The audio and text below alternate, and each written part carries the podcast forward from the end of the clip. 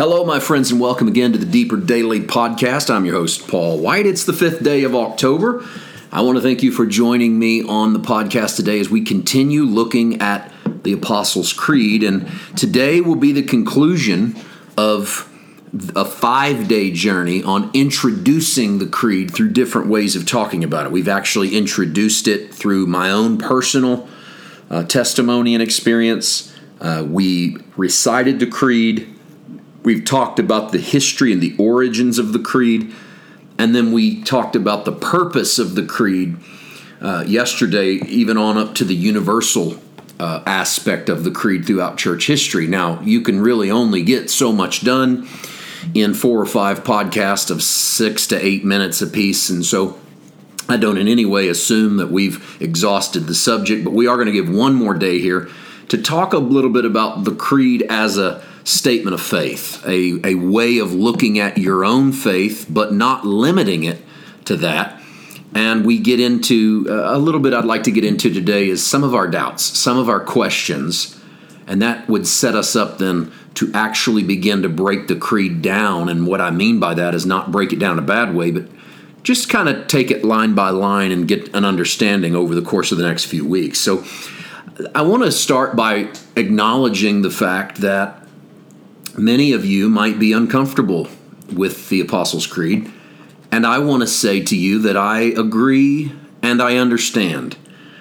Um, I wasn't raised in the tradition of reciting the Creed or praying the Creed, um, and when I did get to an age where I started to examine it or was confronted with it, I was critical. I, I looked at lines in the Creed and thought, well, I, I have difficulty with that, and some of it was the difficulty in the not believing something.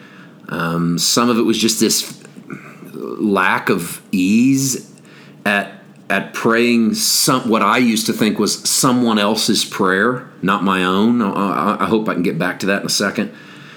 And some of it seemed hypocritical to say some things that maybe either I didn't believe or to say some things that I wasn't aspiring to or living to. And you maybe are in that same boat. Let me get back to that thought about saying someone else's prayer. I am learning that if I pray Paul White prayers, these are things that come from within me. They are very valuable. They can be very conversational, and they can be very therapeutic. But I also run the risk of getting lost in my own headspace, circling back to the same things over and over again, or falling into a sort of rote repetition, falling into a, a, a lackadaisical attitude as I pray, and sometimes because it it is only what I'm coming up with, it can circle back onto the same texts, onto the same thoughts, because I'm limited merely by the way I can frame words and by the way I can uh, say things.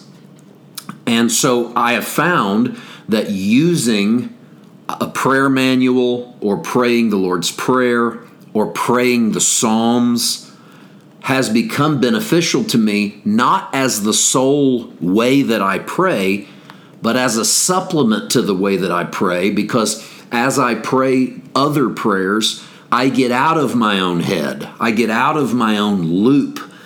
And I get the words of someone else who has encountered the same Christ I've encountered, but through a different lens. They've been called, encountered him through a different culture. And the beauty of prayer books and the Psalms, and specifically to our study, the Apostles' Creed, is that this prayer links countless millions of people. You might even could say, well, you not might, you could say, links billions of people across hundreds of years of every race, creed, language in the whole world and the history of the world. We're talking about people who, from the time of the formation of these, this creed until now, all over the globe and in every stripe, have prayed that prayer. And so I can use things like that to get out of my space. I think one of the things, one of the pieces of advice I would give to people about prayer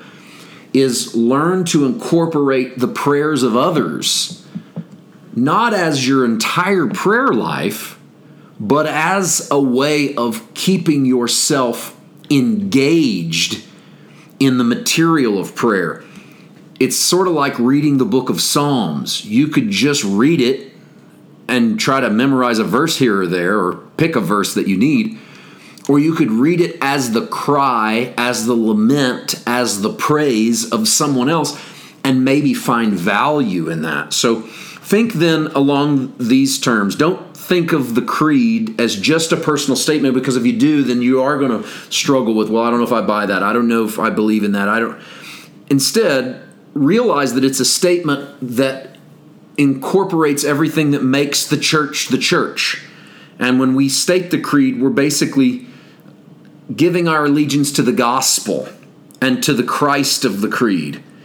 Um, it's not so much my own statement of faith. It's the statement of the faith of the Church of Jesus Christ throughout the centuries. And I'm linking with that because I am not an island. I am part of the body of Christ. Admittedly, if I were tasked with sitting down to write a creed by which every Christian could pray and link themselves to the gospel of Jesus Christ, I probably would leave some phrases out that are in the Apostles' Creed.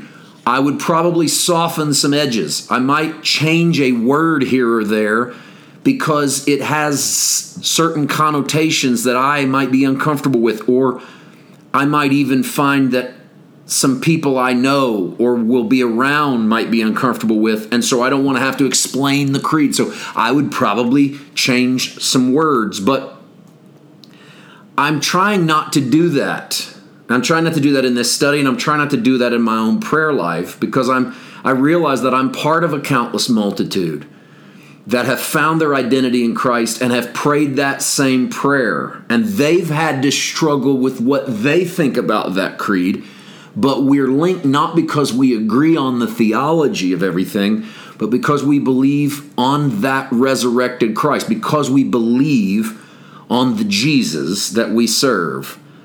Um, let me land here today. Over the next, and we start tomorrow. We're going to go into the creed tomorrow, but over the next few weeks, I'm not doing this so we can pick and choose. So we can say, I love that, I don't like that, I'm going to pray that, I'm not going to pray that. I'm really doing it so we can understand it. I'm doing it so I can understand it.